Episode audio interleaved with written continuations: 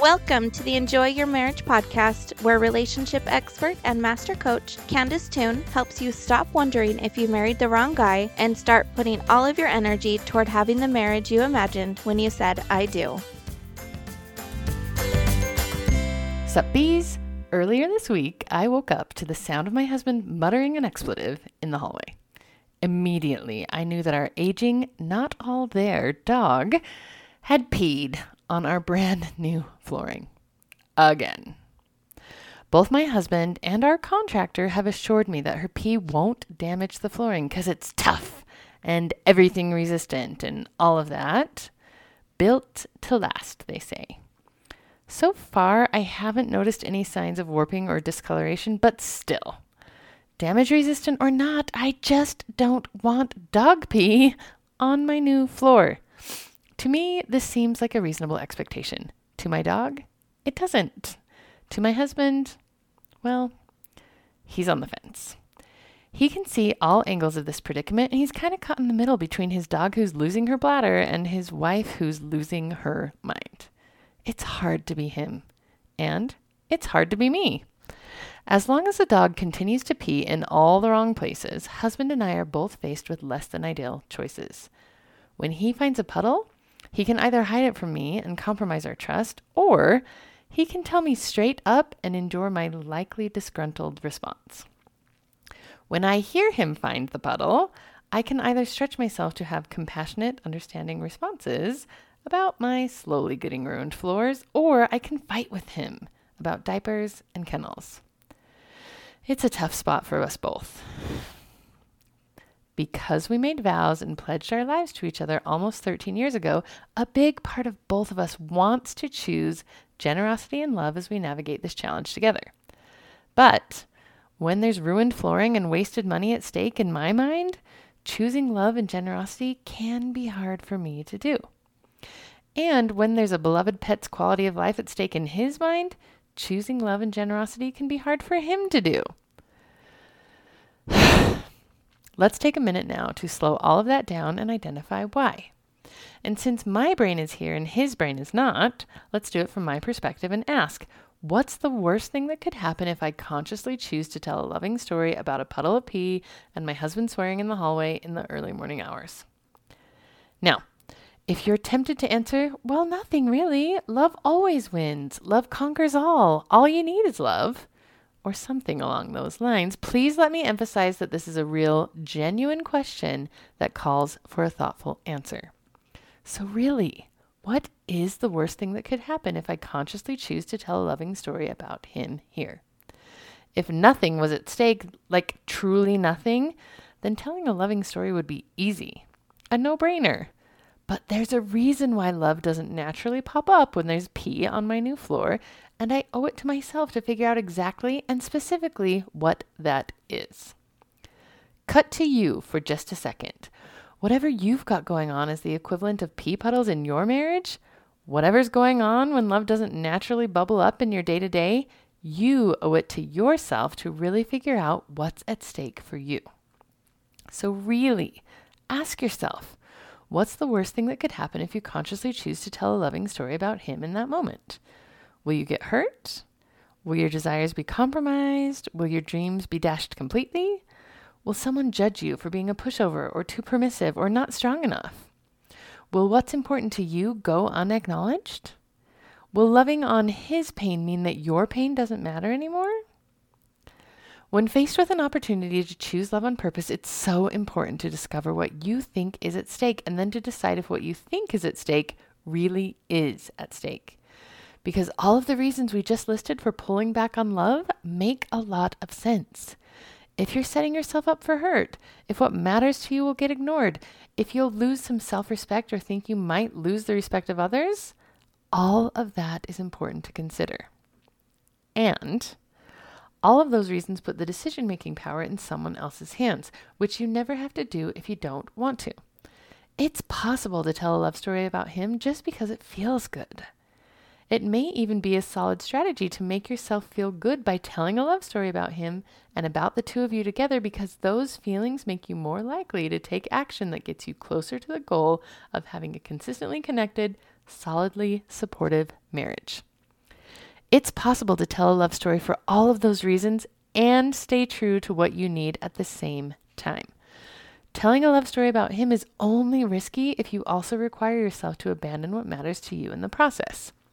And that part, the self abandonment, is always optional. Let's go back to the predicament of the early morning pee puddle to illustrate. When I heard my husband swearing in the hallway, I had a choice. I could choose to tell myself a painful story about how he never honors my preferences because he didn't diaper her again.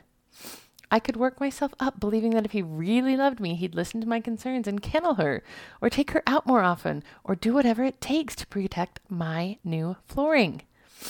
I could kill our trust with a story about he, how he's going to wipe away the evidence and not tell me anything and just hope that I don't notice. All of those stories fall under the umbrella of option number one not a love story. And I'm totally allowed to choose any of those perspectives if I want to. There's nothing wrong with me if I do. I might choose to tell them on purpose if I believe that telling a love story will mean that the money I invested in our remodel will be flushed down the toilet. I might opt out of telling a love story if I believe that doing so will mean I won't ever be heard or that my voice won't have a place in our marriage anymore. But when I look at what my brain thinks might be at stake, I realize that I don't really believe those things will happen because I don't have to let them. So I can, with relative ease, move to option two, which involves telling a love story about him on purpose. It's our option, yours and mine, to tell a love story about anything, whenever we want to. Really. Us bees are powerful like that. Even when the main characters in the story are an incontinent dog and a hush hush husband. Might sound tough to believe, but there's a love story in there if you're willing to look. It sounds something like this My big hearted, dog loving husband got spooked. That's it. He knows I hate the dog peeing on the floor, and yet she did. It's already done. He knows I'm not going to love it, and he feels spooked. Of course he does.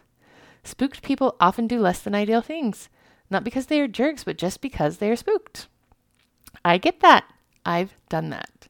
Because I've been spooked about other things in my life, and I have personally experienced how feeling spooked can make people do dumb stuff. Poor guy's feeling stuck between his wife and his dog.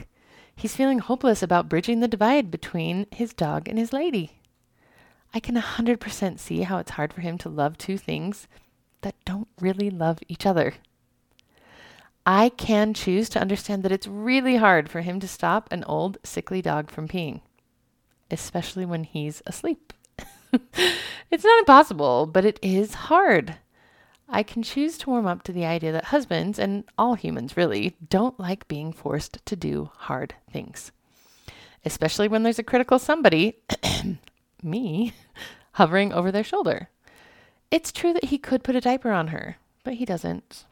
Not because he's ignoring what matters to me, but because the diapers are really tricky and kind of gross. They're not fun. It's also true that he could kennel her, but he doesn't. Not because he's insensitive to my concerns, but because kenneling her will just create a different problem when she cries all night and interrupts our sleep, which is another flavor of not fun. It's also true that neither of us can stand the idea of kenneling her way out of the way because we're like where no one could hear her because that just seems mean. so we're together and being stuck on that one. No fun again. Aren't we all feeling a little bit softer towards my husband when I tell the story that way? I thought so. And that's the goal, bees. Feeling softer toward your forever guy. Not so you can abandon what matters to you, it's only so you can use that softer sense to open your creativity and believe he'll be in to support you on the brainstorming. He loves you, you love him, and you've got a challenge to face. Good thing you're in it together, right? Softer will get us to in it together a whole lot more effectively than writing him off as an insensitive husband who doesn't give a lick about me or my new beautiful floors. How soft do you feel hearing that version of the story? My guess, not very. And when you're braced against your husband's behavior, it's pretty hard to embrace him. It's almost impossible to embrace solutions together. And since you're listening to this podcast, I'm guessing that embracing solutions together is where you really want to be, which is, again, why I suggest choosing to tell a love story on purpose. Might be in your best interest and his, and in the best interest of the relationship you really want to have. Heavy emphasis on best for you and your interests. Though it might feel weird to do so, in the Defying Gravity Revolution Hive, we always start there with you. Which brings me to a sneak peek of next week's episode, A Love Story for You, where we will discuss the one scenario where telling a love story about him is actually the very last thing you want to do. Stay tuned. But for today's episode, it's enough to notice when it seems doable and believable to tell a love story about him on purpose. Because when you do, you buy yourself some softness between the two of you, and softness always leads to the best solutions. Like this end to the pee puddle story. As I predicted, husband cleaned up the mess and didn't mention it to me when we said good morning to each other. I could have called him deceptive and disrespectful and thrown up a wall to defend myself against his disregard for what matters to me. But I didn't really believe my brain's first explanation that his consciously chosen goal was to deceive and disrespect me.